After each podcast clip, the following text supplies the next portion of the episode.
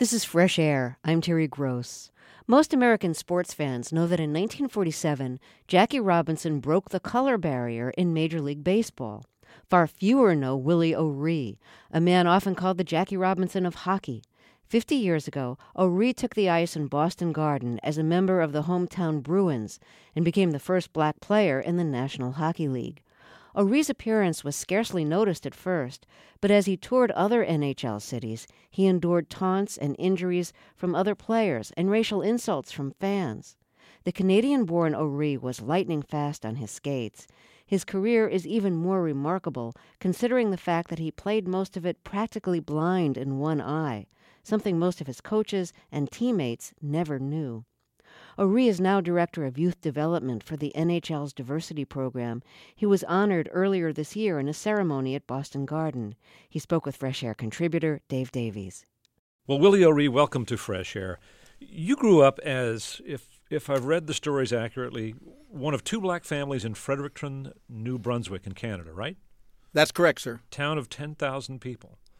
And you started skating when? I started uh, skating at the age of two, and I started playing organized hockey at the age of five, and uh, kind of just played up through the ranks. I had a rink in my backyard, which my uh, dad uh, prepared for me. Um, I used to skate to school, and uh, so basically, um, I was on the ice every day, and uh, there was obviously the availability of, of ice. I picture you eating your cornflakes with your skates on. oh, I used to do a lot of things with my skates on. You were fast, right? Is that what made you special?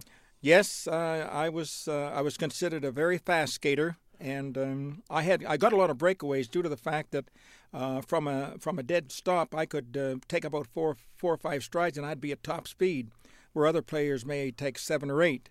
The advantage I had was I could I could break away from my check and uh, position myself to you know to get into position to receive the puck and consequently go in and you know and have an opportunity to score goals. So in in your teens, uh, you, you play junior hockey, you do very well, and then I guess you went pro with the Quebec Aces in the Quebec Hockey League, right? Right, 19, 1956, uh, 57. But now, um, right now that was pro. That wasn't the National Hockey League, but it, no, but, um, it was professional league, but, but it was one prof- step below the National League. Was it unusual to to be a black man in that league? Uh, yes, there were only uh, there were only two black uh, players playing at that time. Um, th- there was times when I was the only black player uh, playing in a league and uh, you know i just i just wanted to be accepted as just another player because at that time i had the skills and the ability to play in the league. And were you accepted like anybody else? Well no not not really. I mean uh, i fought a lot uh, racial remarks from fans uh, players on the opposition you know and uh, again they just tried to, to kind of goat me and tried to get me off my game. But uh, you know I, I tried to stay true and just and just go out and play now, it, it was, I guess, in, during this period of your career, before you made it to the NHL, that you had the injury, which would really affect your career, right? Tell, tell us yes, about tell us about yes, that. Yes, it did. Uh, it happened my uh, my last year junior. I was playing in uh, Kitchener, Ontario, Canada, uh, for a farm team of the uh, Montreal Canadiens. We're playing in Guelph uh, in the junior league, and um, we we didn't wear any helmets, no face shields, no masks. Um, I, I, get the puck and um, I'm beside the net and I see uh, I see one of my defensemen out in the slot area, so I make a fake pass and I go around and I pass the puck uh, out to Kent Douglas. Uh, he later on played for the Toronto Maple Leafs. Put a perfect pass on Kent and he winds up and blasts the puck, and so I go in front of the net for a deflection, and then I went to turn my head around to see where the puck was, and when the shot uh, left uh, the player's stick, it it, it um, it was diverted uh, off a stick and come up and, and hit me flat over the right eye. It broke my nose, broke part of my jaw, and, and um, you know I, I, dropped down on my knees. I was still conscious, but I could I could feel the blood running down my face. And the next thing I knew, I'm I'm placed in an ambulance, taken to the hospital, and uh, I was in the um, the hospital for about uh, about four or five days. Um, it was what this doctor told me that actually changed my life. His name was Dr. Henderson and I'm laying in my hospital bed in the recovery room, and he comes in and uh, he says, Mr. O'Ree, he says, I'm sorry to inform you that um, you're going to be blind in your right eye, and uh, you'll never play hockey again. The impact of the puck completely shattered the retina, and uh, there was nothing we could do. Well, I kind of sunk back in my bed, and uh, the, the, the dreams and goals that I had set for myself of one day uh, playing professional and hopefully getting into the National Hockey League seemingly were gone.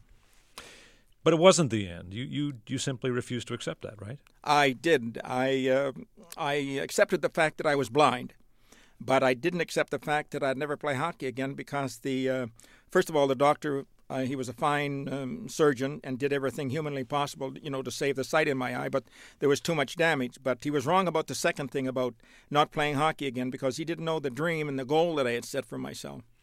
So I got out of the hospital and I started back skating again. And the only difference I, I could notice about myself is I, would, I had this blind spot in my in my right eye. I could skate as fast as ever. I could shoot the puck, do everything I did before. That's a pretty big difference, isn't it, Willie? oh yeah, yeah. It uh, there was uh, you know I had to uh, there was a big adjustment. Uh, I'm a left-hand shot and I'm playing left wing, so to compensate, I, I, had to turn my head all the way around to the right to pick the puck up with my left eye because I couldn't see it on my right eye and consequently I'd overskate the puck. Going in on the net, you know, I'd miss the net, hit the goal post, and you know, I'm saying, what is wrong? What is wrong? And um, I just told myself, I said, Willie, don't worry about what you can't see. Just concentrate on what you can see. So it's in 1958 that you have, you know, what's called your Jackie Robinson moment, right? The, you get a call from a National Hockey League team, the Boston Bruins. Tell us about that. That's that's correct. Um, I got the uh, I got the notice to meet the Bruins in Montreal to play uh, two games against the Montreal Canadiens uh, on January the 18th, in 1958.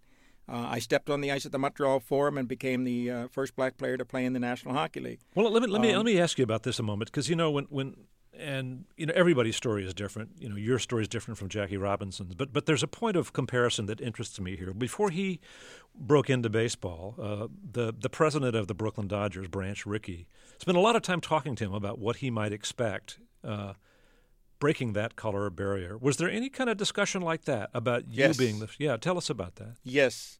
Uh, before I stepped on the ice, we were in the dressing room. Um, the coach, uh, Milt Schmidt, the general manager at that time, Lynn Patrick, uh, sat me down and uh, they said, Willie, you know, this is um, this is the first game that uh, you're going to be playing. You're you know you're going to be the first black player to play in the National Hockey League.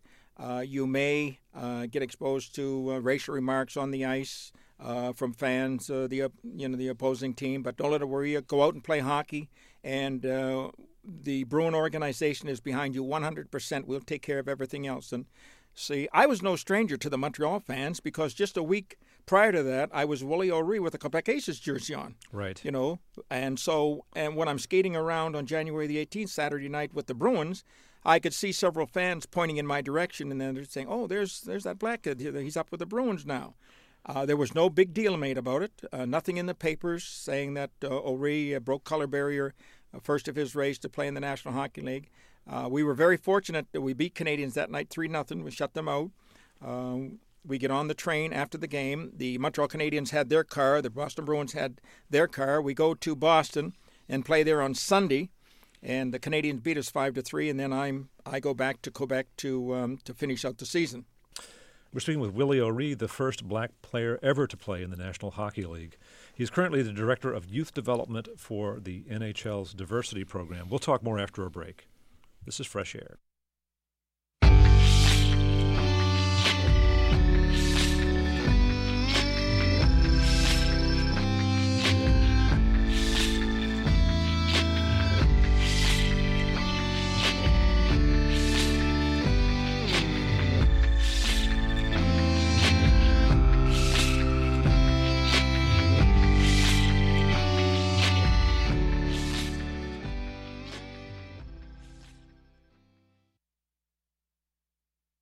If you're just joining us, we're speaking with Willie O'Ree. He is the National Hockey League's Director of Youth Development for its diversity program. He was also, 50 years ago, the first black player ever to take the ice in a National Hockey League game. Um, so, so it was in 1961 when you came back up to the NHL. You were there for is it 43 games? Is that right? Uh, yes. Yeah, and, and, and so in this case, you're, you're playing your games. You're touring every other city. Tell us what you experienced from other teams. Well, other teams. Um, I never had any problems in, in Toronto or Montreal because I was I was a Canadian boy, and and back then, ninety eight percent of the players that were playing in the National Hockey were all Canadians. Uh, I did experience some uh, some problems in in Chicago. Uh, my first trip into Chicago, um, you know, there was uh, players that uh, you know made some uh, racial slurs towards me, but there was one one player in particular that um, um, I go in and get a shot of the net, and uh, the goalie makes a stop, and I get the puck, and I go in behind the net, and then I turn one way to to come out, and then I stopped and um, went to turn to pass the puck out into the slot area, and um, one of the players came on my blind side. I couldn't see him, and he, he butt ended me uh, in the in the mouth, uh, split my nose, uh, split my uh, lip, uh, knocked my two front teeth out, and uh, then he he just stood there and kind of he made a couple of racial remarks, but then he just stood there and, and laughed at me. When, when you and say it wasn't the when you say butt ended you, you mean what? He took the butt end of his stick, you know, the shaft of the stick, and he he exposed about six inches of it, and then what he did is he just um, slammed me, slammed me with the stick in, in the face and knocked knocked my uh, two front teeth out. He uh, split, uh, broke my nose, and um, my um, you know my teeth just he knocked them out clean.